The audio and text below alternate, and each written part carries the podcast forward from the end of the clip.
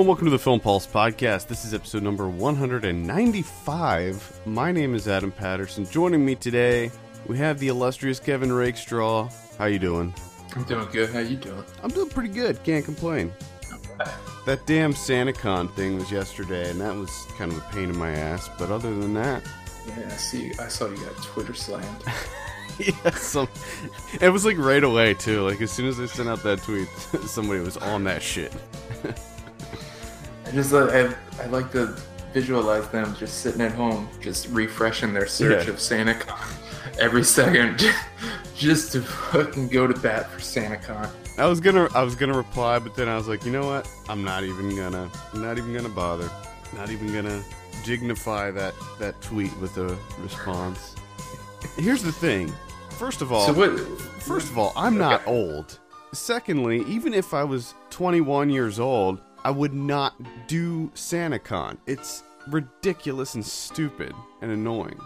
So this that's that's my next question. What's SantaCon? It's a pub crawl. It's a pub Okay. crawl throughout New York City, and there was like, ah, what was the number? Like 16,000 people signed up or something. And what they're all dressed up like Santa? Yeah, yeah, sort of. I mean, there's people. There's people in like full on Santa costumes, and then some people just wear the Santa hat, well, that's not cool. and then a lot of girls dress up as like slutty Mrs. Claus. oh, It's just, it's a, it's like a bro thing. sounds awful. Yeah, I work in Chelsea, so there was tons of people there yesterday, and it was annoying. And then I live in East Village, so I come home, get off the train, and they're all over there, East Village too. I'm like, what the fuck's going on here? They're like following me, and of course, like as I'm walking home, there's this uh, full-grown man. He he's probably in his 30s, laying out on the sidewalk, vomit all over the sidewalk. And it's like this is disgusting, and you people should all be ashamed of yourselves. oh god. Yeah, it's it was not it wasn't cool. Yeah, so if you're planning on visiting New York for the holidays, don't come when it's SantaCon. Unless you're Yes. unless you're like, you know, in in your 20s and want to party it up, then it's probably cool if you're into that scene, but I'm not, so for me it was just annoying. Yeah, it sounds awful. Yeah. Uh, this week on the show, we'll be talking about two new releases uh, with Paolo Sorrentino's Youth and Jared Hess's Don Verdean. Of course, we'll also be going over some of what we've been watching on the watch list, movie predictions, new on video on demand, Blu ray releases. First up, let's talk about some news. I don't have really too much news to talk about this week, so the big, the main thing that I wanted to talk about was the Golden Globe nominations. Ooh. Yeah, I didn't really even get a chance to look at, look these over. Uh, they looked pretty generic. So, I'll, um, since we don't really have any other news items other than trailers, I'm just gonna read through these briskly, and then we'll just kind of convey our thoughts on these. Best motion picture drama: we got Carol, Mad Max Fury Road, The Revenant, Room, Spotlight. What say you to that? I'm I'm already like halfway asleep. I want to see This the. is like a bed, this is like a bedtime story. Just keep going. I'm excited about The Revenant. I, I must say, I think that that's gonna be that's gonna be a good one. I'm excited for that one. oh boy. Best motion picture comedy or musical: The Big Short, Joy, The Martian, Spy, Trainwreck. I, I, uh, hmm. One of those is not like the others. No, no, it's not. I mean, I haven't seen Joy. That also seems like it's more of a drama than a comedy too. But Oh well. oh well. best performance by an actress in a motion picture drama: Cate Blanchett, Brie Larson, Rooney Mara, Saoirse Ronan, uh, and uh, Alicia Vikander. Vikander. Okay. Uh, that she was nominated for the Danish Girl All right. for that one. Okay.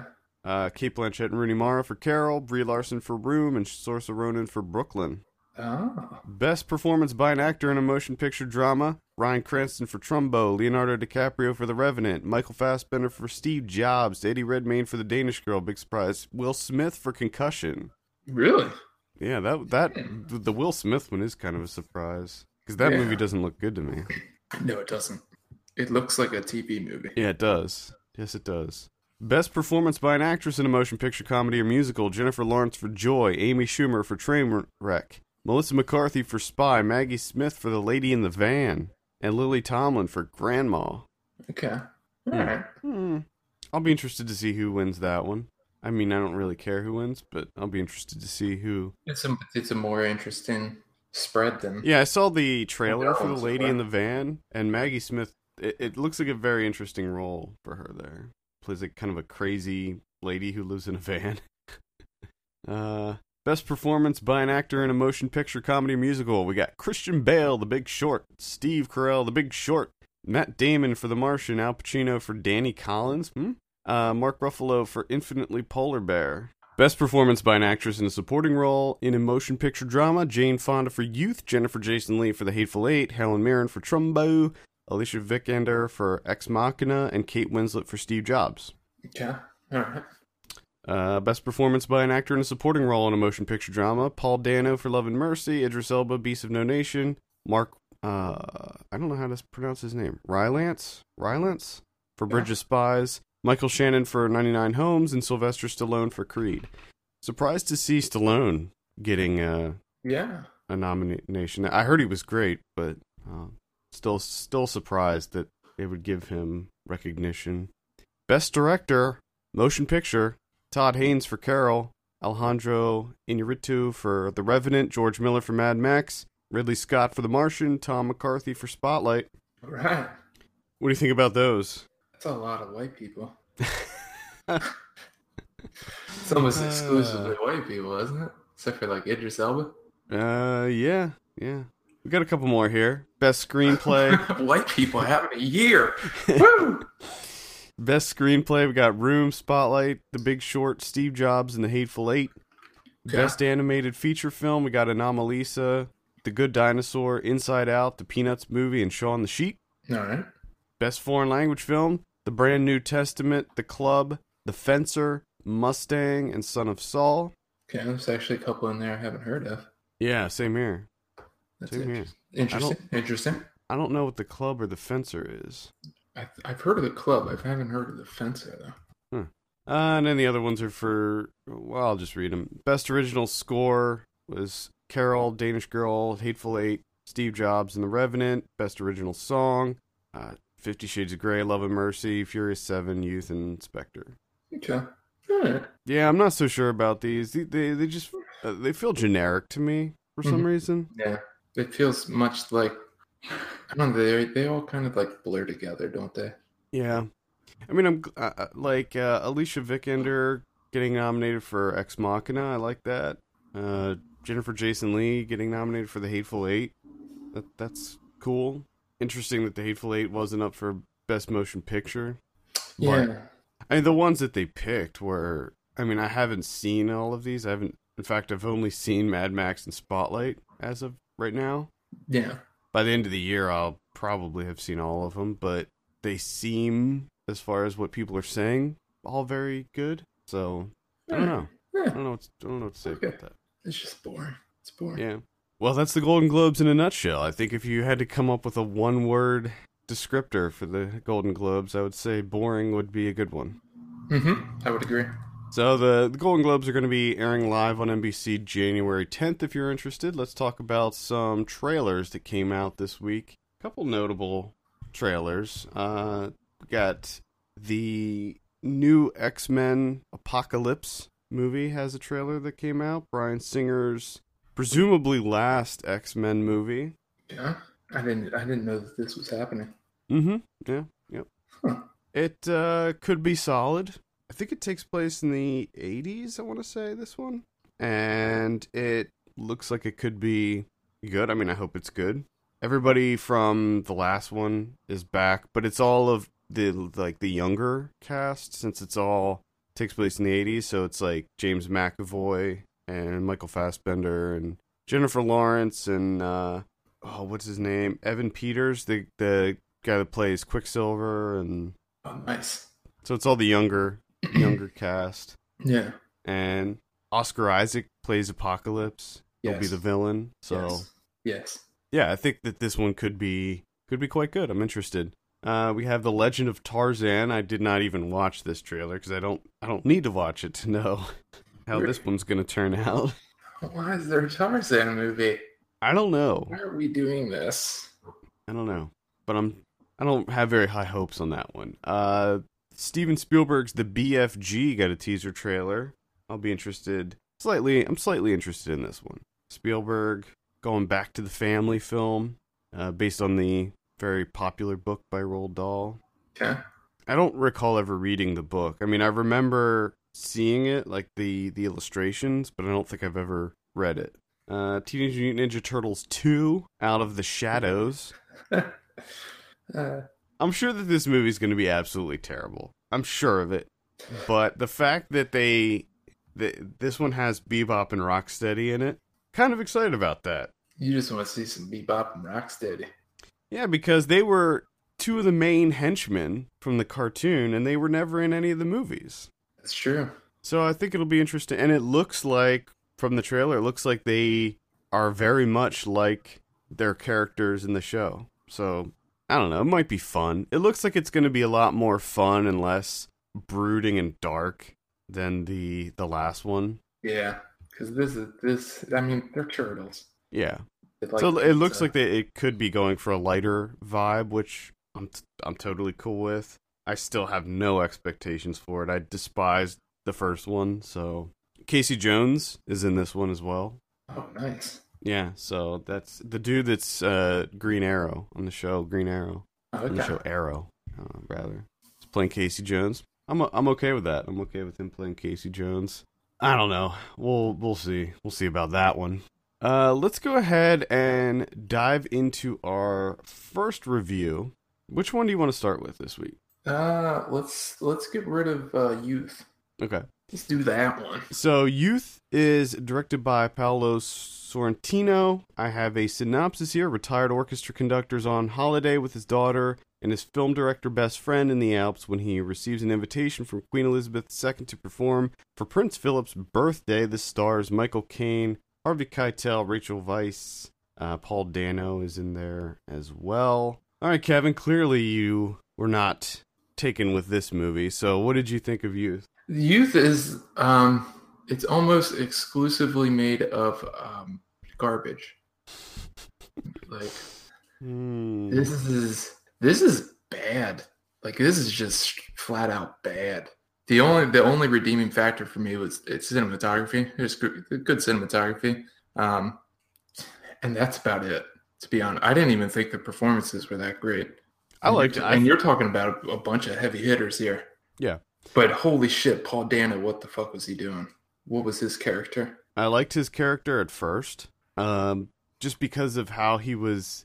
It just seemed like he was kind of just reading people. Like he was just kind of going with the flow and observing. You know, he's an actor. He's trying to observe. But then when he had his little crisis or whatever, uh, I I don't know. It that that was like It's just, befuddling to me. it's just, There was too much. There, I felt like the it wasn't the story of this wasn't concise enough. There was too much going on. There were too many ideas. yeah. It was just, it and was just, just, the, the, it was the- kind of a mess, Oh, it narratively defi- speaking. it was definitely a mess. And then a lot of the, the a lot of the screenplay of this is just like the dialogue is just it's awful. And it's almost like he wrote it as like he just gathered up a bunch of those shitty inspirational posters. yeah, there were there were a lot of those. and he just like organized them and then stapled them together, put the word youth in front of it, and was like, "Here we go. This is the screenplay." It's I- I- oh Well, I, I definitely liked it more than you. I didn't love it. the The thing about this director, I've never. The only two I've seen The Great Beauty and I've seen This Must Be the Place, and I really liked This Must Be the Place, and I surprisingly loved The Great Beauty. This is a lot like The Great Beauty in a lot of ways, where it's kind of exploring the idea of age, and it seems like there's probably a lot of uh, you know autobiographical stuff happening here. yeah. It's just I uh, But I just wonder if a lot of this comes down to him him working in English because a lot of the dialogue is just maybe I mean I've read it's just uncomfortable. I've read some people say that that uh, the English uh, tr- transitioning into English was not didn't do him any favors. The I thought some of the dialogue was good. Some of it was a little bit a little bit uh, thick as far as uh, the the inspirational, the, Yeah. the, the sentimental qualities. Um, a lot of it felt very music video esque, which is I mean, that, that's how that's how the Great Beauty felt at times too. But for me, it looked so good, and I and I love the music in this movie too. So for me, that all I was okay with all of that. Like I recognized, It's just unfortunately like a lot of the things that he would cut to were just so silly. You know, like where it would cut to the masseuse like playing her dancing game. yeah, that was kind of odd. it was just like do it for a little bit and then cut to something else. And then it's Yeah. cut into the uh the uh, the escort girl. And it's just like, what?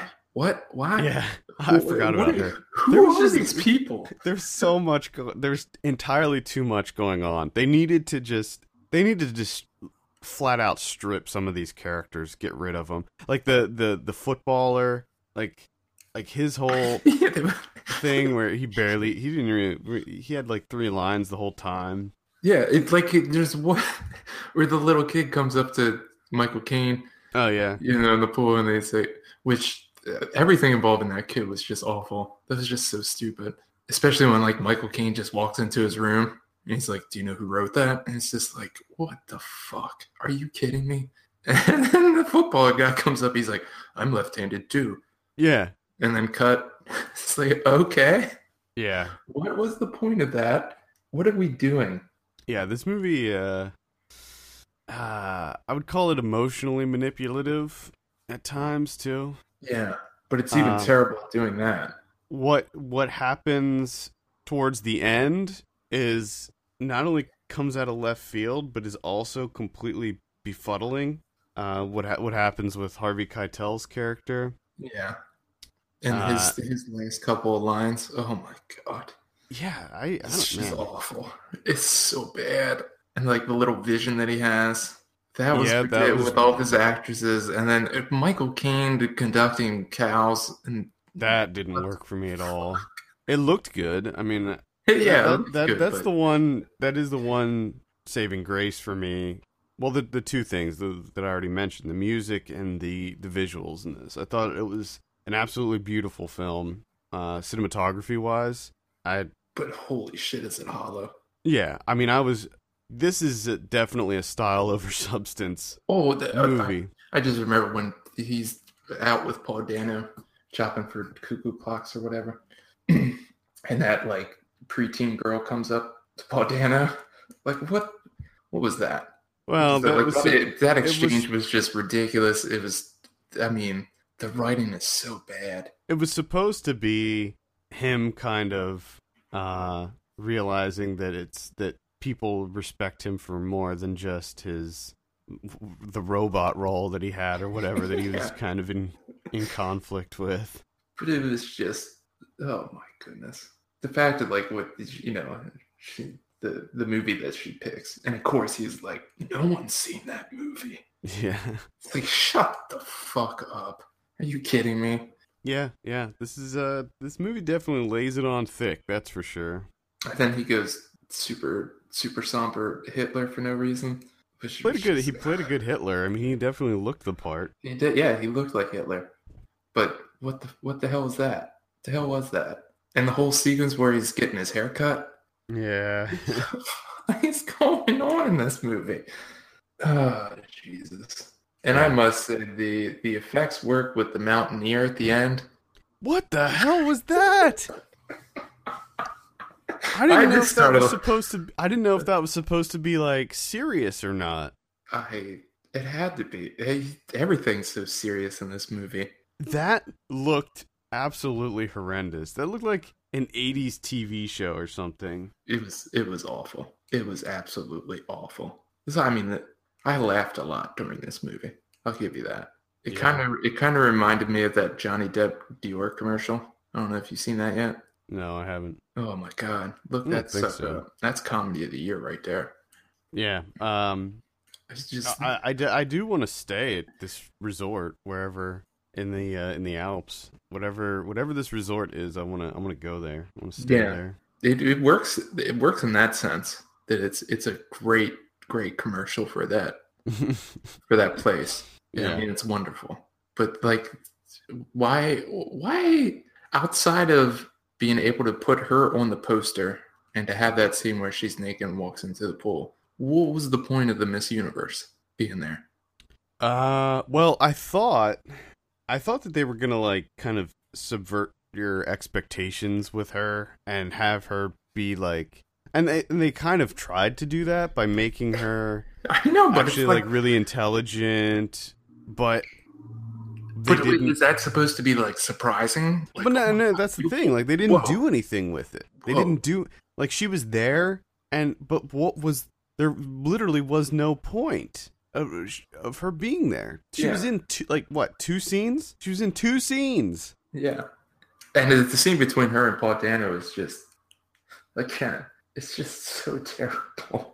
And, It's and like what the- does and- do you know about the world at all? Like it, I'm supposed to be shocked that like oh shit, Miss Universe is actually intelligent. What? and like they play it up like she was gonna be play some sort of big bigger role like they were like oh miss universe is coming miss universe is gonna be here oh there she is there's miss universe and it's like oh she's in one scene with paul dano and they're hanging out by the pool and Yeah. she's in one other scene And then they followed up with like you know they, they try and make this like kind of like oh she's actually intelligent da, da, da, da, da. and then the, the next scene that you see her is just her being naked and walking into a pool and that's it. And it's just like oh, okay. Yep there What? goes that idea. Okay. So you want you want me to think that she's intelligent and it, like that was supposed to be some sort of like surprise or something but then you completely undermine it by just having her be a sex object later. Okay. All right. Also jane fonda the, the fact that she got nominated for a golden globe for this she she was also in t- technically two scenes mm-hmm. but one of them was just consisted of her rolling on the, f- the floor of a plane crying. Yeah, Uh, I, I mean, quite uh, she did a good job, but I just I don't think there was enough there No. for for her to warrant a nomination. No, not at all. Not at all. I mean, I liked that scene with her and Harvey Keitel, but again, it was like, why, why? It's just so much of this this film felt unnecessary.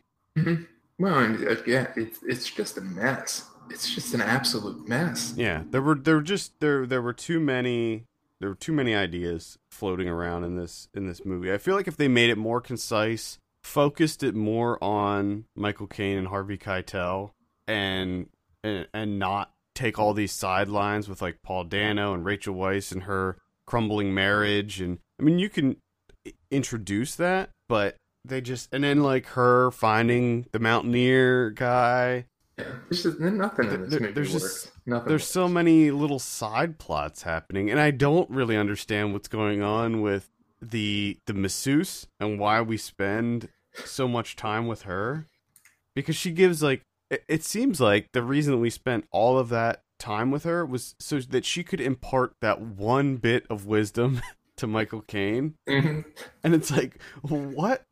We spent all this time with her showing her playing her just dance 2015 or whatever and that's that's what it is? That's what we get out of it? I thought that there was going to be some sort of uh uh like a sexual interaction happening there between the two of them Yeah, I mean that's that's a compliment there. If they don't go down that route, no I, and i thought that they were there were several times i was like uh-oh I know, and I just kept there. thinking, I'm like, oh, it's going to get worse. Okay, but I mean, luckily they didn't in that respect.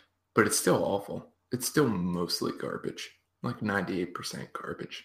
And I just want to know what the hell Paul Dano was doing. What was he doing? Because whatever it is, it was awful. Um well, he wasn't doing a lot No, he he doesn't every have time, every time he would do that little head nod thing, you know, he would like ra- raise his glass a little bit. he was just observing he was just an observer That- that was smack- his- I'm gonna smack you in the face. That was his point. He was he was just an observer.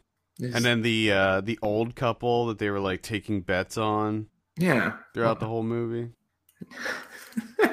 Eh, Uh, I don't know, man. it just it almost feels like a not only is it like the screenplay nothing but just all those inspirational posters and you know dime store like emotional weight and all that shit, but it also just feels like a shit ton of aborted ideas. Yeah. Just like, oh, we have all these that we don't want to develop or do anything with. Let's just put them all together, and maybe that will be enough. One of the lines that made me laugh was towards the end was when his doctor, when he said something like, when he mentioned, oh, what did he say? Shit. He said youth. He was like, Oh yeah, he's like, what? Oh man, I don't remember what he said. I think it, was something along the lines of like, "Do you know? Do you know what's out there for you after this?" Or oh yeah, yeah, and, he, and he's like, youth. it's like what? Shut up. like, what does that even mean? What are you talking about? Like you say that emotions are overrated, but that's bullshit. Emotions are all we've got. okay, sure, sure, sure. Yeah, yeah. I'm, uh, I don't know. I think if they just kept it to, uh, r- really, I just wanted Land Ho. I mean, th- this could have been Land Ho, just with Michael Caine and Harvey Keitel, yeah. and have the same visuals. I would, the I music. Would, I would much rather watch Land Ho because it essentially deals with a lot of the stuff that they're trying to work with in here, but yeah. it does it like eighty thousand times better just so much better. I just I'm just baffled by this. I can't believe that like this this is like a final product. Yeah. Just, I'm just confused. I'm just so confused as to how this can be a final product considering everyone that's involved. Yep. Uh, I don't know. Awful. Don't know. Awful. I'm not going to say it was awful. I again will reiterate that I was completely enamored with the visuals of this and I, I understand I, that a, I understand that a lot of the the visuals that occurred were were very cheap. I mean, as far as like yeah, I mean yeah, like the the spinning stage and the way that he had all of that lit, you know, was was very deliberate and and I don't I, I would call it like cheap, but uh no, I know exactly it, what you're talking about because it it's, it's just uh, it's all hollow imagery, right? Still nice looking.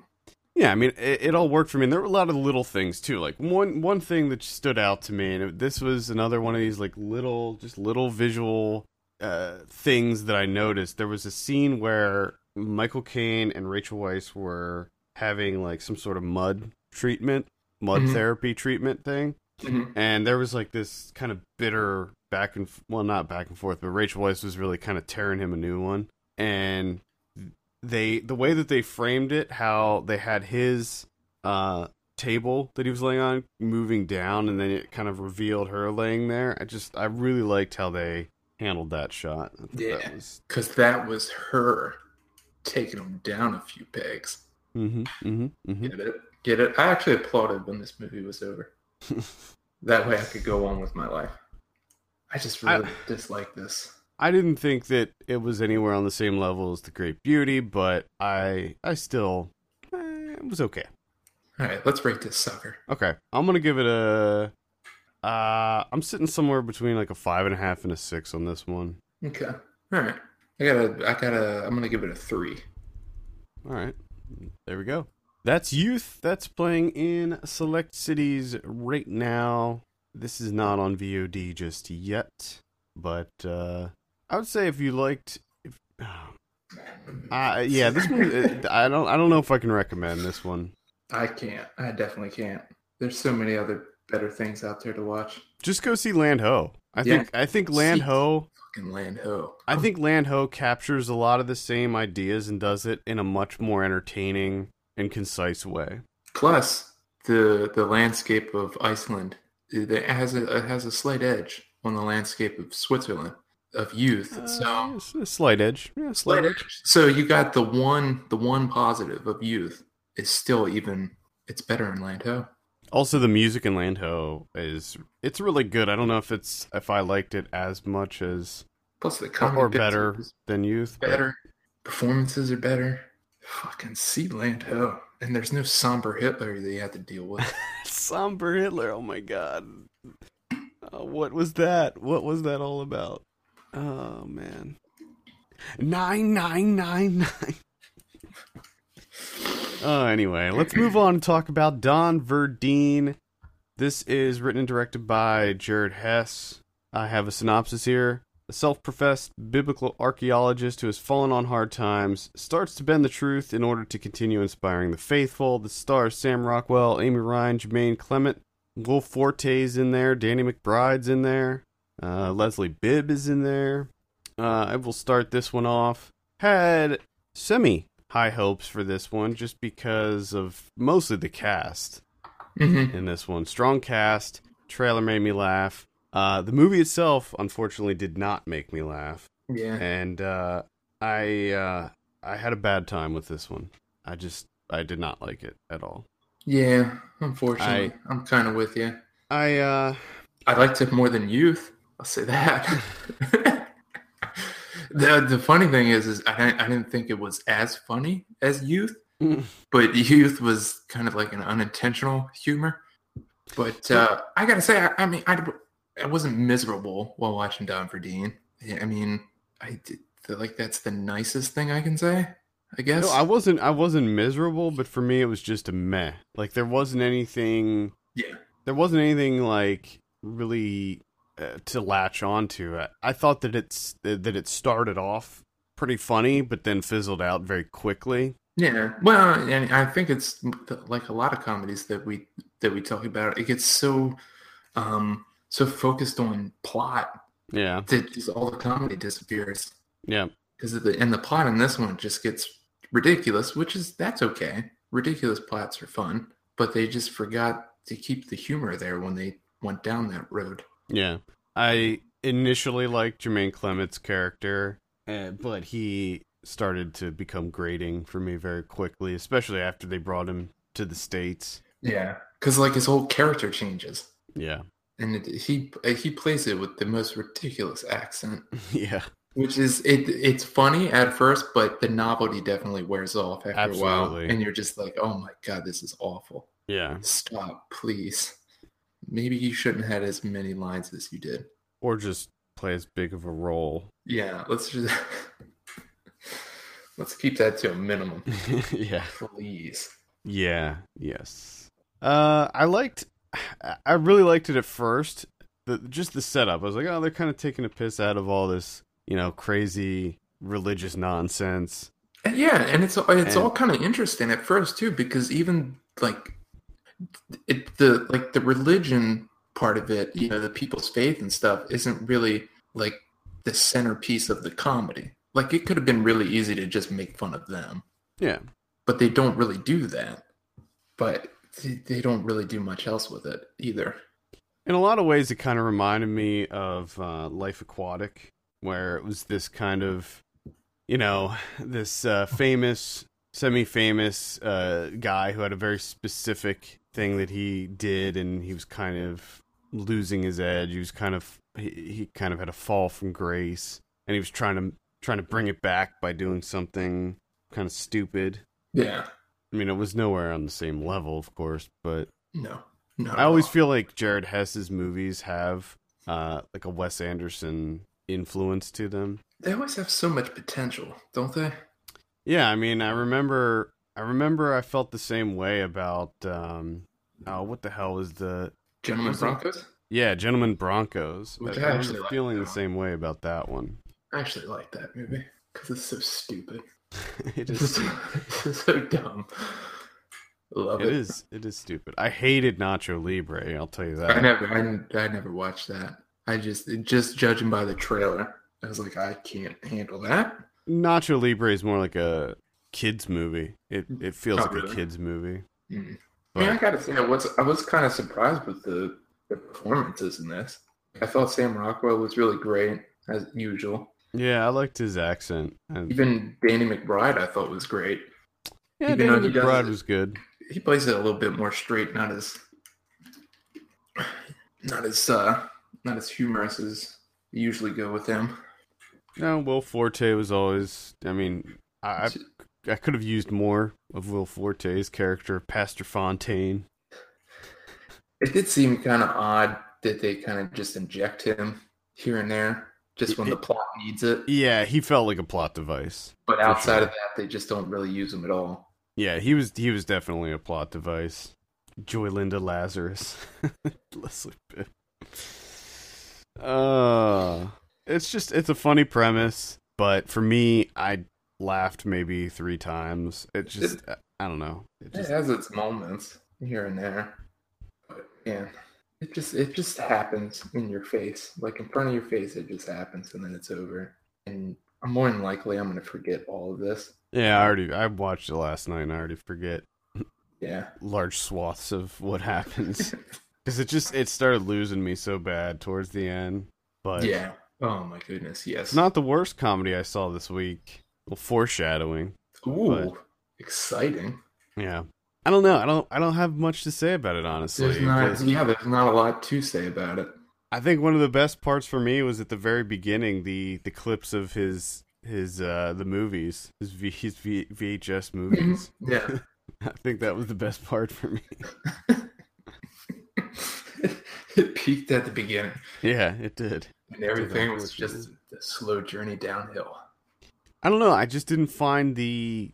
I didn't find it interesting. Like after they, because at first I was like, oh, it's kind of like when they went to when they went to uh, Israel. I was like, oh, that's kind of that's kind of interesting. But then after they came back and and uh, everything that happened from that point on, I was just like, eh, I don't really care anymore. Yep. I'm just- right there with you. Because that's exactly the point, pretty much where it got so plot heavy. It's 'Cause just I knew like, where- we were just we were just having fun. Because I knew where it was gonna go. Because there's been Oh, so yeah. many movies like this, you know. Yeah, it follows. It gets very predictable. You know exactly where it's going, what's going to happen, what they're going to do, the twist, all that stuff. Yeah, I thought. I mean, the the end, the very the very very end was okay. How they how they ended the film. I do like the brush your teeth stab. Brush your teeth stab. yeah, I liked that, but I don't know. I have nothing else to say. I'm down. I don't have anything either. Yeah, We're done. We're right, done. We're done. We're done. That's Don Verdean. I'd say. I mean, if you like the kind of awkward style of of Jared Hess's films, if you like Nacho Libre and Gentlemen Broncos and Napoleon Dynamite, eh, it's probably worth checking out. You can rent it on VOD, so you know it's good. It's what five bucks or something, or six ninety nine on Amazon. Yeah, I don't know if I would pay six ninety nine. Yeah, would I don't know. This Just this wait. might be a Netflix watch. Yeah, it's gonna pop up somewhere at some point in time. Yeah. You can you can wait. You can You can definitely wait for this one. Just all right. What are you gonna give Don Verdean out of ten? I'm gonna give Don Verdean a like a five, I'm gonna give Don Verdean a four and a half. just like right in the middle. I could agree with a four and a half as well. It's It's just it it's, it's It was a so meh for me. you know it's so um inoffensive and it's just like okay. Yep. All right.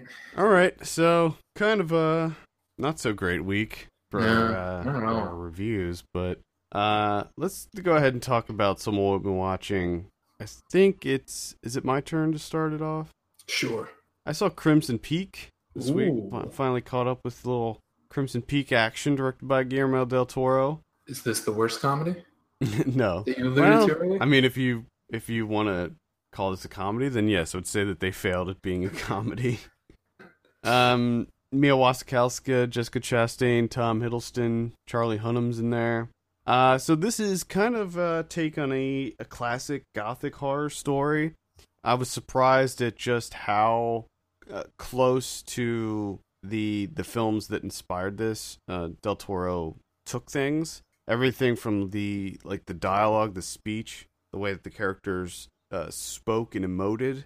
It felt like a gothic, one of those classic gothic horror stories. Uh, the you know, as you might expect, the the house that this takes place in is almost a character uh, in and of itself. And like a lot of people said, a lot there was a lot of people that were like, "Well, it's not really a horror movie. It's almost like a, it's almost like a like a gothic romance movie of sorts." And it it kind of is. I wouldn't. I mean, it is a horror movie, but it's not very scary. There there are a couple suspenseful moments because the whole thing is she can see ghosts, but that's not really what the movie's about. That's not where the conflict lies. Yeah. It's I'm just not- it's kind of like an, an added Yeah, it's just thing. like an added thing. It's like, like, oh by the way, she can see ghosts. yeah, it's like the ghosts. Hmm. I don't know if that's a spoiler, but I'll just say the the ghosts sort of aid her. Ooh. I'll I'll say that. Uh, visuals top notch. Holy crap! I loved the house. It looked gorgeous. Like the the one thing that was really cool about the house was that it was missing part of the roof. So anytime it would snow, the inside of the house would it would like snow inside the house. Fantastic. So that that gave a really cool uh visual look. What, if, To, what, if, uh, what about the what about the blood snow? That was the only thing that kind of The blood snow was great. okay. It wasn't. It's not blood. It's actually clay. oh, Yeah, they What's they they talk kinda- they talk about it early on. It's actually where the the house is located. There's this like kind of rich mm-hmm. something with the clay. It's a special kind of clay, Okay. and during certain times of the year, it kind of bubbles up to the surface. Oh, okay. So All it's right. that. So it's I- not actually blood. All interest is gone. All interest is gone. I mean, there is a lot of blood in it. If you're looking for blood, there's tons of blood. Does the blood mix with the snow though? I need to know if there's blood snow. Uh, no, I mean it, it looks like blood, but it's not. It's clay. No. It's bright red. I don't know if that's gonna work for me. I'll think about it. I'll get back to you. overall it's it's good i didn't love it but it was solid i gave it a three on Letterboxd Okay. Right. so that's crimson peak i'd say check it out it's worth it's worth a look i mean for the for just for the production design alone it's worth a look Yeah, he's always got that going on. yeah and there's of course he he's able to integ- integrate some of his interesting kind of creature designs in it even though they're they're ghosts they still look very unique. Um and he also is able to bring in some of his kind of contraptions. Um like the whole one of the plot points is that Tom Hiddleston is trying to get capital to build these clay extractor machines that he designed. So they're these like very intricate like steam powered uh I don't know what they are extractors and they they look very you know or, ornate Hmm. so there's there's definitely I mean it is definitely a Guillermo del Toro film it's got his stamp all over it so if you're if you're into that I mean it's it's no I don't I wouldn't say it's on the same level as like Pan's Labyrinth but it's it's still solid Okay. All right. Uh, I caught a good one on the old uh, Netflix instant, and that's Man from Reno. Yeah, by what- Dave Boyle. I hope to watch that this week I'm telling you, this is this is you. This is I was you. yeah, I was gonna watch this. it. I was gonna watch it last night, and then I got It's tired. got a it's got a lot of noir elements going on, a lot of influences and stuff. But to me, and it might just be because I, you know, I don't have the you know deep understanding, deep knowledge of the genre. But to me, it didn't feel like um like cramming it down your throat, heavy handed, that type of thing. Seemed like it was a nice subtle mix of influences and such. Um, it's got great performances, great cinematography. The writing, like the actual story itself, is is great. I was hooked. I was intrigued the entire time. It takes some unexpected turns, which that doesn't happen too often, where you're just kind of taken completely by surprise, and it ends with a hell of a gut punch. And it was just was just an overall good time. I was not expecting to to enjoy this one as much as I did, but hell, it's it's a solid story. Cool. Yeah. I uh It's fantastic filmmaking right here. hopefully I'll be able to watch that. Maybe I'll watch that today. and it's just you know it i i mean i would have to look but it just feels like i haven't it's been a while since i've seen a really good mystery Yeah. it's one of those like old school style mysteries where she's a mystery writer and she sneaks off from her book tour to go to san francisco and then she kind of gets wrapped up in one I love mysteries, man. I just I love I I just ordered this uh board game. This is a complete side note, but I ordered this board game that I'm really excited to get. I'm getting it on Monday. It's called Time Stories. okay and it's like a cooperative uh, board game where the players play like time detectives. So you it takes place in the future, but you jump all over time, and you have to. It's sort of like a, from what I understand, it's it's sort of like a choose your own adventure. Only it's it's much more intricate and detailed than that. So you have to like you go back in time and then you have to try to solve this mystery, but you only have a specific amount of time that you can be in the past before you're pushed back to the present. So then you have to go back and you go back to where you started. So everything starts all over again, but you have the knowledge of all the information you gained the first time you were there. So you keep jumping back and back and back until eventually you put all the pieces together and solve the the mystery. Okay, that sounds sound- pretty interesting. Yeah, I'm really I'm really excited to uh to get it. The way that it's set up is it's like you can really only play it once because after you solve the mystery that's that's it, but they're coming out with like modules for it. So it's like separate, so it's different stories. Yeah. Like the first one takes place in the 1920s in an asylum, and then the second one which is out now takes place in the 90s and it's like a murder mystery. Ooh. So yeah, I'm pretty excited. It's called Time Stories, but anyway, Man from Reno. That's on Netflix Instant. I'm definitely. I've I've been wanting to see that one for a little while now. I just haven't got around to it, but I will watch it before the end of the year. That's for sure. I saw the Ridiculous Six. Probably should have watched Man from Reno instead. Yes, I think that would have been a much better idea. I just wanted a comedy, and I saw this was on on uh, this came out, and I was like, why why not? I'll give it a shot. Uh, full disclosure, I did not finish this movie. I turned it off. Uh, probably I didn't have much to go. I was maybe 15 minutes left, and I just couldn't take it anymore. This movie is a complete and absolute pile of garbage. It is.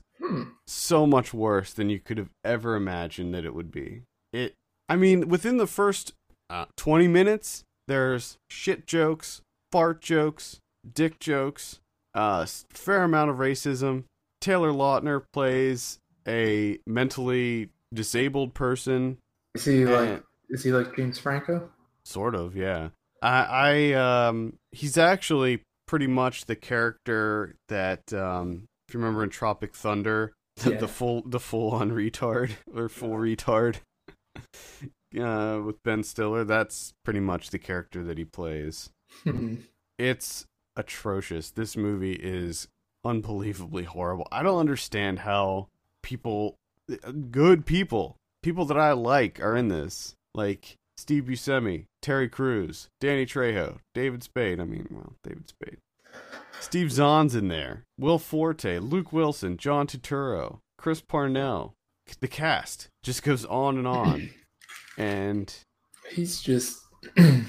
he's got like the nicest friends ever. You just That imagine must they, be- have, they have to be the nicest friends.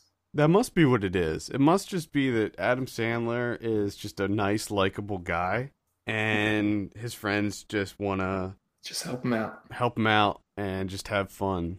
It's the only thing that makes sense. Well, that and a paycheck, but Yeah, but I can't imagine that this one would be that big of a paycheck since it's like a Netflix thing.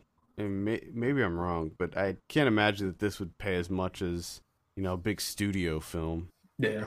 Either Hmm. way, it's freaking horrible. It's a it's a if you're not familiar, it's a western where Adam Sandler is an orphan Stop. Who is raised by Stop. Native Americans and Stop, he meets his please. father played by Nick Nolte Oh, And it's- and his father gets kidnapped and on a on the journey to to Ah. rescue his father, he meets five other guys who turn out to be his brothers oh, and that's uh, Terry Crews, Jorge Garcia, Taylor Lautner, Rob Schneider, and Luke Wilson. oh my god. And together they decide to go help rescue his their their father. Oh my god.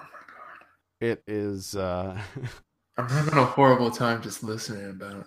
and there's a like Rob Schneider is half Mexican in it, Why, yeah, why so not? he wears the sombrero and he's got the you know Does he do the accent? yeah oh yeah Oh, oh yeah. yeah thick wouldn't. accent. Why would and he has a he has a a, a burro that he takes around with him and the Mhm. and the donkey shits everywhere and shits on people Yes! yeah there's a scene where That's kind of Uh, gold. there's a scene where chris parnell plays a, a bank owner and they distract the bank owner and then when he goes to chase after him rob schneider t- tells his donkey to shit all over chris parnell Oh my god, and it's like explosive diarrhea all Oh. over him. dude, that's so awesome. Yep. Damn, It's it sounds It's- good. it's great. sounds so good. And sometimes the donkey farts. Oh, It's just like randomly. Eh, sort of. Oh, missed opportunity right there. It's a blast. It's just a blast. It sounds awesome. Did you Yeah, fall no. asleep? Did it work? I did fall asleep actually. Yes. That's yeah. The streak continues. Good job, Adam Sandler. Yep, I did. I'm not even kidding you. I did fall asleep. So that's ridiculous. Six. Avoid. Uh, please avoid at all costs. One of the worst movies of the year by I far. have, I have a, sh- a sh- strong feeling that like eighty percent of the people that are watching this movie is hate watching. Yeah, I mean it was definitely a hate watch for me. Yeah, but it just bums me out. You know, they would because like the next one I'm going to talk about, they, all these films that are out there and they don't get watched, and all these other ones that get hate watched into Yeah. oblivion. It's just bummer. It's a bummer. Stop hate watching stuff. Watch good stuff. Nah, I probably still hate watch stuff. I know. I typically. I well, you typically need, put, you need it to go to sleep. I Well, see, understand. I put things on. I put things on that I don't care about. If I'm like, if I just want something on in the background, you know, if I'm like in the middle of writing an article, or if I'm middle in the middle of cleaning or something like that. Uh, a lot of times, if I don't have anything to put on, I'll just put on a movie that I don't really care about. That's probably like the like the closest thing to a compliment that Adam Sandler's films have gotten in several years. Like, ah, Mm. you know, it's a decent movie to put on while, while you're cleaning and not paying attention to it. All right, well, I have one, and that's the Idiot Faces Tomorrow. I have actually have a review up of this. this is the latest unsung indies. This is actually the first one that's a, a 2015 release, so I actually missed it myself. So, but caught around to it. Uh, We in the in the review, I actually have a, a Vimeo link because this is on Vimeo. You can watch it for free Cool. but this uh, premiered on No Budge earlier in the year, and uh, I've been wanting to watch this one for a while, but it, I've always been a bit a bit trepidatious because I found the the runtime to be a little daunting. Because usually with the the indies, one of the one of the nicest things about them, kind of like a bonus, is that they're all they're all relatively short. You know, they're all kind of like ninety minutes or or shorter. This one's two and a half hours, so I was I was a little worried. Okay, plus it's experimental as all hell. But man, this is something else.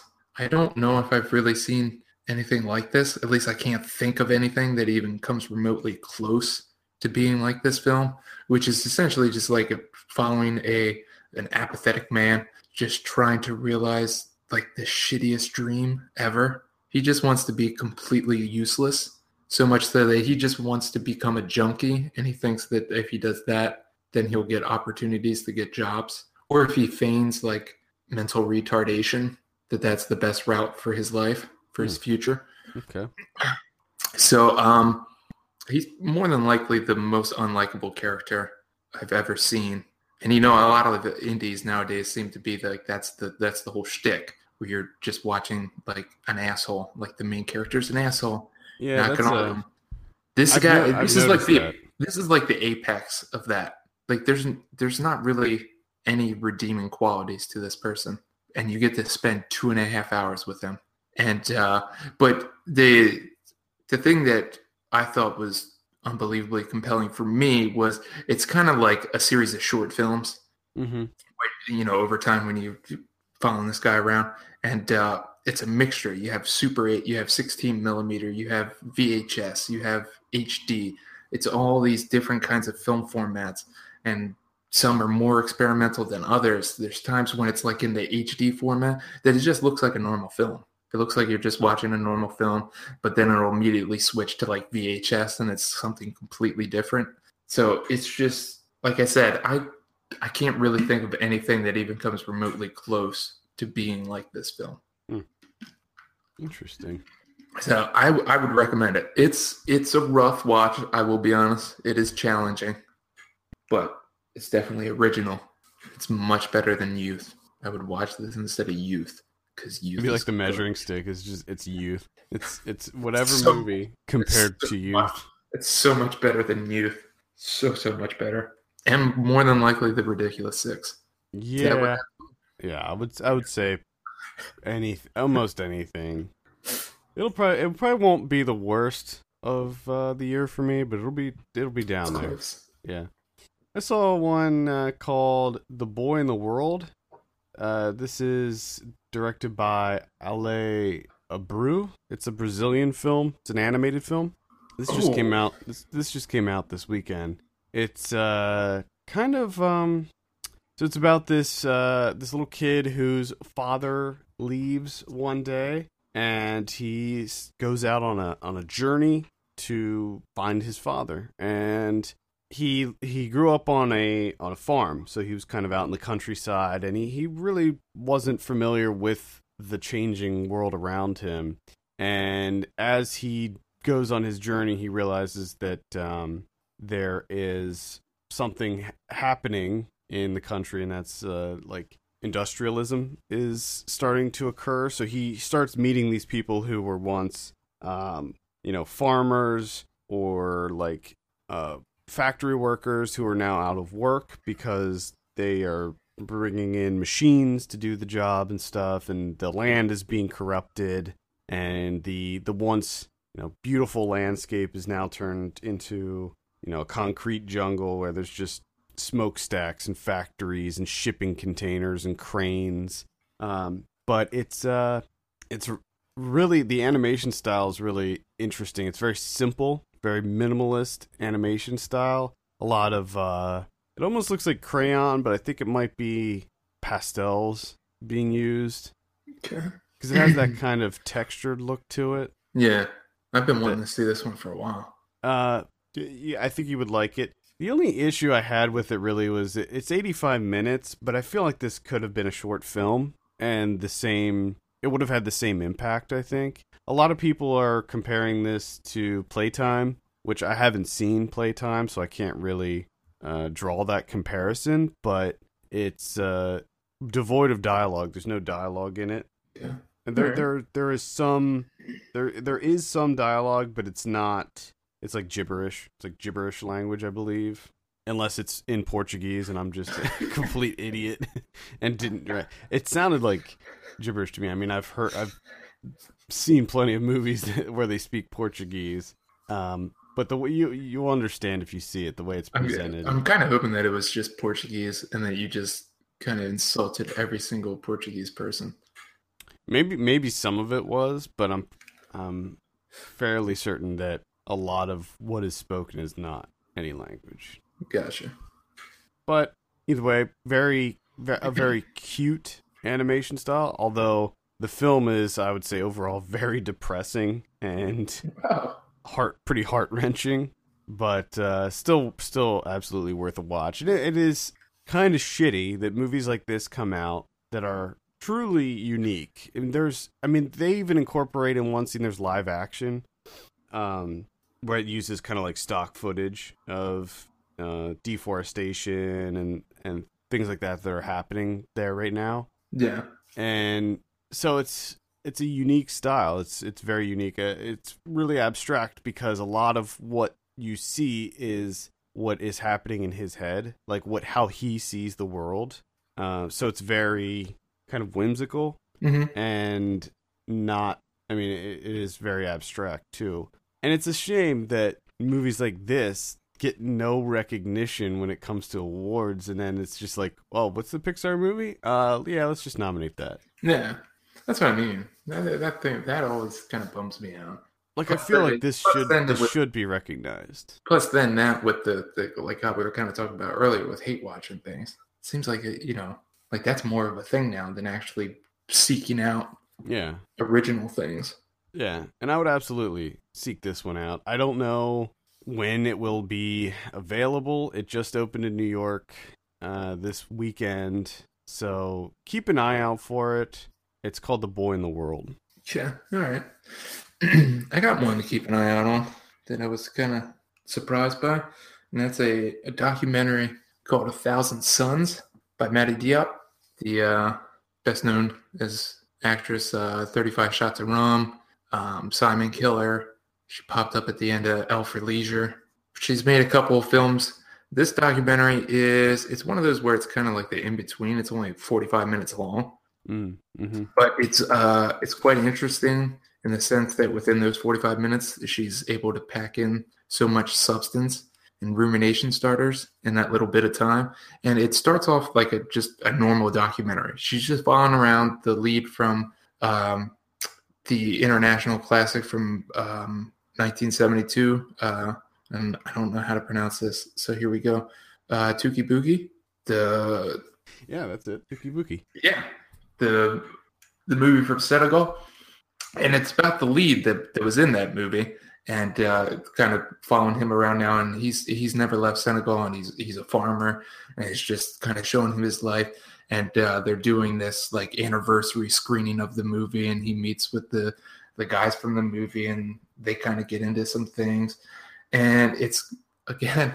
It's kind of like youth, where they're talking about, you know, like aging and not realizing your dreams and kind of thinking of like what could have been and what has happened and this and that and then all of a sudden just it completely shifts but just seamlessly shifts into something else entirely where it kind of like goes down this route of like blurred fiction type deal it's like mixing the two and it's just it's something else again original hmm, interesting I and enough that I need to see more of her films because holy shit.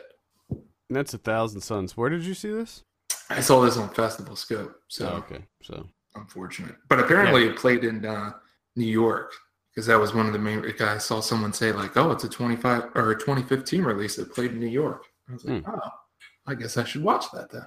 And that's a thousand suns. Keep an eye out for that. I'm sure it'll be it'll pop up on like Vimeo or something at some point. Hopefully. Uh, the only other one that I saw this week was called The Horror of Party Beach. This uh, came out in 1964, directed by Del Tenney.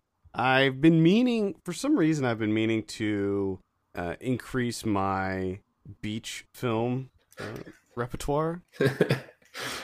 so I saw this listed on Shudder, the horror film streaming service that's uh, that's now available and I was like, why not? I'll give it a watch. It looks like a bunch of silly, silly B movie fun, and it and it it is. Uh, it's funny because when you watch movies like this, the whole time you just think about other TV shows and movies that have parodied these types of movies over the years. Mm-hmm. But when you watch it, you're like, wow, it really was like that. It was really that cheesy. Where for the first half of this movie, it's basically just kids dancing, doing like the zombie. What was the name of the one dance movie they did? It was called like the Zombie Stomp. Yeah, the Zombie Stomp on the beach, and it's like it's almost like a musical where there's a band playing. Yeah, and which I gotta say, there's so many beach parties and people dancing and stuff. I, and I've been to the beach numerous times. I've never seen anyone. I've never seen it. I've never witnessed such a thing. I think that that might have been something that happened back in the day, and we yeah, just missed it. We missed out on it. Yeah. So come back, I think someone should bring that back.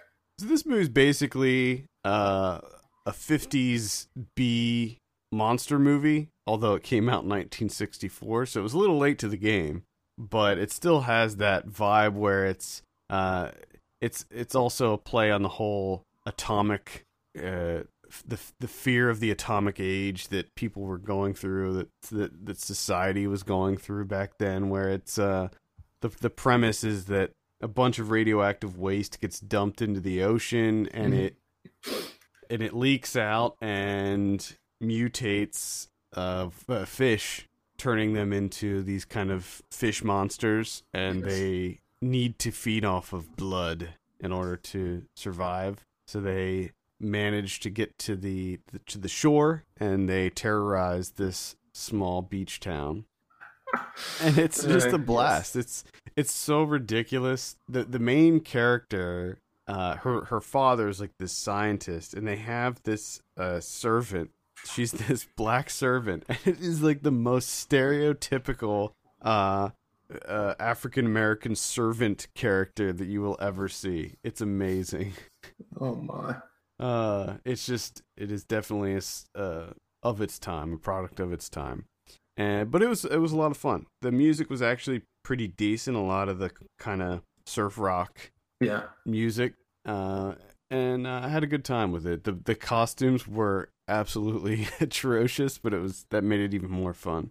So that's uh the horror at the horror of Party Beach, and you can see that on Shudder if you have that.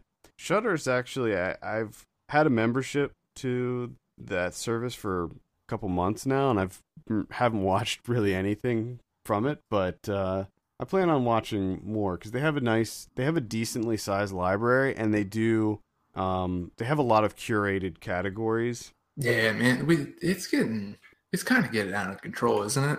How there's just so many. Awesome I, yeah, I don't even know what to places. do. Like, there's just too many movies. I, I, I almost wish that we could. Can we just like put a like a moratorium on making films for like I don't know, like two or three years? Just to get just, just to let us get caught yeah, up a little bit. Let me just catch up with everything else, please if you don't mind. That'd be nice. And I noticed that Amazon is doing this thing now where they're kind of pulling in a lot of these streaming services and putting them under kind of one banner. Like, so you can manage all of your video subscriptions through Amazon. Oh, boy. Like, you can go to amazon.com slash video subscriptions and you can sign up for like um Showtime and Starz and Shudder and uh, the Sundance documentary. What is that? The documentary one that Sundance has, called, like Doc Now or Sundance Now or something. So you can kind of manage all of those subscriptions through your Amazon account. That may may make it a little bit easier to keep organized. I haven't tried it out yet or anything, but yeah, I'm pretty excited because Shudder now has and Fandor now both now have Apple TV apps that you can get. So I'm, I'm pretty excited for that, Ooh. and they work re- they work really good. Nice. So anyway, anything else on your end? No, uh, that's it for me. All right. All right, uh, let's go ahead and talk about some predictions in the heart of the sea. You said zero, I said 52, actual 43. Uh, the big short, you said 78, I said 76, actual 86. Hmm. A lot of people are talking yeah. about this one. You're on a lot of good things. It's interesting though because at least for me, this one just came out of nowhere. Yeah, like it was just all of a sudden there it was, The Big Short. And it's just the way that it kind of came out. It just feels like they're just kind of like burying it. But yeah, everything that I everything that I hear is good. I'm so confused by this one. Yeah, same here. I don't know what's happening. I don't know, but I, I definitely do want to see it. Next week, we got a big one. This is the one everyone was talking about. Most anticipated movie of the year Alvin and the Chipmunks, The oh, Road oh, Chip. Shit. Oh, The Road Chip? yeah. Are you serious? Yep. I'm going to go ahead and say 12 on that one. I'm going to go zero. Okay. What is this? Number four? Five? I think it's a maybe. I think it's the fourth one. Oh, yeah, I think I don't know. I, am pretty sure it's the fourth one because I think there were two of them, and the third one was like they were on like a beach holiday and the beach cruise. The worst, and again, no one wants this. No one wants this movie, but yet more people are going to hate watch this thing than people are actually going to watch like the Idiot Faces tomorrow or something. Yeah, maybe I don't know. See, even I draw a line on hate watching. I would I have never seen any of the Alvin and the Chipmunks movies, nor will I ever. Good. Yeah. It's yeah. just why? Why? Oh God. I don't know. Road Sisters. Chip. Road Chip. Sisters. Uh, the the Tina Fey, Amy Poehler one. Mm-hmm. I'll watch them do anything. Yeah, I mean, I'll I'll check it out, but I just, I just want to say so. I I think it was yesterday, the day before, something like that. I saw on Twitter, and I want to say it was Little White Lies, but I could be wrong. But they, like their little tweet just said like sisters is funny as all hell, but is it good? And I'm thinking, didn't you just answer the question? Like if it's funny, it's good then, right? Like what do you what else did you want from sisters? They had to add that little last bit to, to pull you in to make you want to. No, you answered the question. Thank you. I'll need to read your review now. Thanks. Uh, I'm gonna say sixty. Or, oh wait, wait. You uh, you you rate sisters. You I'm going to try and steal what you were going to say. and I'm going to say 62 is what you're going for. Nope, I'm saying 65. And the actual big one, Star Wars: The Force Awakens. I'm having a lot of trouble with because I guess a lot of people are rewatching and like I don't know any of the numbers or the subtitles of those films, so I'm just completely lost when people are talking about them because they'll like they'll only say it by the subtitle, like A New Hope or Wow. you know, and I'm just like I don't. Wh- which one is that? Is that the good ones or the bad ones? Well, A New Hope is the first one. Okay. Although technically, when that movie came out, there was no subtitle. They added that later. Oh, okay, okay. They they uh, they added it after. Because I mean, there was no way that George Lucas had any idea when he was making the first one that it was going to be such a smash Yeah. hit phenomenon that changed the fucking world. Yeah. It is it's still bizarre to think about. I think this is a tough one to rate because you know, first of all, I am 99.9% sure that it's going to be fantastic. but that being said, you know, without a doubt, there are going to be those freaking those contrarians Well, there's are yeah, they're, they're going to give bad reviews just for clicks. It's just gonna be it's gonna go only really go one of two ways. It's gonna be a fucking flood of oh my god, this is what we've been waiting for. It's the greatest Star Wars ever. You know the the whole hype machine and how everyone's so there's so much hyperbole now, and then there's going to be the flip side too, where everyone's like this is garbage, Yep. garbage. I think that the the hype is gonna far outweigh the Mhm. few the Yeah. few naysayers, and I'm gonna say that this is gonna get a 97 percent, Holy shit! I'm gonna say 90, 90. 90. I think the embargo lifts on the 15th or the 16th because I, I actually got invited to a press screening. I can't go unfortunately, but the press screenings in New York are on the 15th. How long did you cry after you Well, realized that you? I didn't go? care. I didn't. I honestly didn't care because I already have tickets for the for opening day, and And I would going- imagine that you would want to see it opening day style and not press screening style. exactly, exactly. And I don't know. Uh, I don't know what theater it's in for the press screening, and I want to go see it in a freaking giant, you know, theater with the Dolby Atmos sound and all of that s- stuff too. Yeah, So get it. I don't I don't mind that I'm not seeing this one early because what's the point? We're not. I, I'm pretty sure we're not going to be publishing a review for this movie on our site because Why? why? Yeah. Why would we? Everybody's going to go see it anyway. So what's the point in in putting up a review? I do have to say that I, I I'm I'm excited for it. I think it's going to be fantastic. I can't wait. Every time I see the trailer, I get so jazzed up for it. And I don't know if I said it before, but it's mostly just because of everyone else being so psyched about it and being so like genuinely excited and looking forward to it. That just kind of wore off. Yeah, I was like, yeah, I'm, I want to see it too. it's the good vibes. It's I want to be, you're you're, want to be happy like you guys. you're feeling the good vibes. I I don't think at this point it it can be bad. I mean, from everything that I've heard, I, I know nothing of the plot. I don't think many people do know too like much about all the plot. about trade embargoes. I think. Midi-chlorians. I think it's all about the history of the Midi-chlorians and how they interact with our bodies. See, you guys do that, and I'm just like, I don't know what the hell you're talking about. What the fuck's a midi-chlorian? Well, the Midi-chlorians, it's a joke. The the in episode one, the the first prequel, that's George Lucas basically said in that that the Force, you know, the having the Force, it's actually like a virus in your body, sort of. Oh, oh that kind of takes the coolness out of it. Yeah, and everybody and everybody got kind of pissed that he did that No. because it made it lame. Anyway, Son of Saul also comes out in limited release next week, so Okay. check that out. You won't. Everybody's going to be. I don't know why you would put anything out next week because Yeah, really. nobody's going to see anything but Star Wars. I mean, maybe there's going to be some spillover into Sisters because Star Wars was sold out. Yeah, exactly. but, you know, anyway.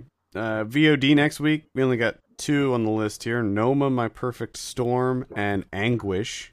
Uh, and Blu ray next week. I have a number of Blu ray releases here. We got Mission Impossible Rogue Nation. I would absolutely recommend checking that one out. Yeah, I actually want to see that. It's good. It's quite good. I was uh, I'm surprised it's it's uh it's staying on my top twenty. It's it's oh shit. yeah. I, I would don't be surprised to see that on my top twenty because I, I had a great time with that and uh, I plan on watching it again before the end of the year. But Ted two, I'd skip that one. It's garbage. Fantastic Four, I haven't seen it, but I'm pretty sure it's safe to say it's garbage. Maze Runner, The Scorch Trials, Scorch Trials. I'll probably give that one a watch just because I saw the first one and didn't didn't despise it. I heard that it's actually not bad. The, um, let's see, Arrow Videos putting out 1987's Blood Rage. Ooh, Yeah, Blood Rage. blood rage. Arrow is also putting out What Have You Done to Solange from 1972. Cool. I want to see that one. Uh, let's see, what else do we got? What else do we got? Just going through the list here. Uh, that's pretty much it as far as regular releases. Okay. All right. Yeah. What we got on the old Criterion front? We got two box sets. First off, we have the rock box, a bunch of rock docs and whatnot. So you have uh, A Hard Day's Night from 1964, the Beatles one, Monterey Pop Festival from 1967, the D.A. Pennebaker one. You got Gimme Shelter from 1970, and you have Quadrophenia from 1979. So you get those four box set blues, blue box set. And then there's another box set, which is classic Hitchcock, early Hitchcocks. You get The Man Who Knew Too Much, The 39 Steps, The Lady Vanishes, and Foreign Foreign Correspondent. Hmm. So you get those, and then there's one film coming out, and that's the Burroughs movie. So the uh, the documentary from 1983 coming out on the blue. On um on blue, and I think this might be an error, but on Blu-ray.com it says that Thief is coming out. 1981's Thief. Hmm, maybe I don't know. It's not showing on Criterion's website. That's who I go. I go straight to the source. Yeah, I think that that's an error because we because we uh get the list every month of the new the releases, and I don't remember seeing that on there. Looks like Dick Tracy from 1990 is getting a Blu-ray release too. That's exciting. God, And the Toxic Avenger collection is coming out on Blu-ray too. I missed that one. shit. Toxic Exciting, Avenger. exciting cinema. Toxic Avenger collection. Why not? Wow. Wow, I'll never forget when I first saw the Toxic Avenger Part 2. Rented it at uh, Hollywood Video, and it scared the shit out of me because I didn't realize what it was. You weren't ready for that. No, because I was I was a kid and I was a fan of the cartoon, the Toxic Crusaders cartoon series. So when I And went to Hollywood just- Video and I saw that there was a movie, I was like, "What? Live action movie?" And I rented it and it was Toxic Avenger 2. And I, and I'll never forget the scene where the Toxie puts the guy's hand in a video rewinder, a VHS rewinder machine and it rips like the skin off of his hand. It's just, and then he rips the guy's intestines out and jumps rope with them, and I was just, uh, I was, I was horrified. And it changed you forever. That was your coming of age story. Maybe it was. You should turn that into a film and make it like oh Terrence Malick. I would watch that. And have voice, have like poetic voiceover about Fuck yeah, dude. Toxie ripping intestines. Yeah, I might be able to do something like that. you like walking through a field, your arms stretched out, I'll never forget. le- letting the sun wash over your face. Mm, all right. I think that that's going to do it for this week. Thank you so much for tuning in. You can send us your questions and topics to podcast filmpulse.net. You can follow us on Twitter at filmpulsenet and at filmpulsekevin. And take a minute to look at our Patreon page if you could. Patreon.com slash filmpulse is the address. Consider helping us out by becoming a subscriber. We appreciate that so very much. We value your support. For Kevin Rakestraw, my name's Adam Patterson. We'll see you next week.